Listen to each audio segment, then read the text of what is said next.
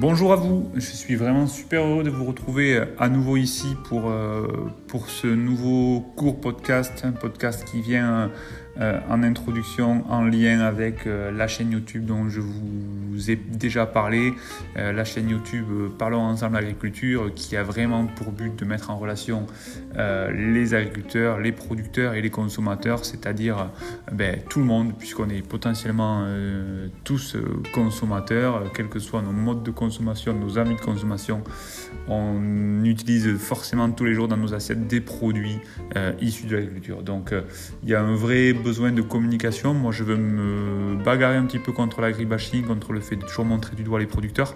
On en a besoin il faut surtout qu'on apprenne à se parler et à se comprendre. Donc je vous dis à très vite sur ma chaîne YouTube et merci pour avoir écouté ce court podcast. À très bientôt.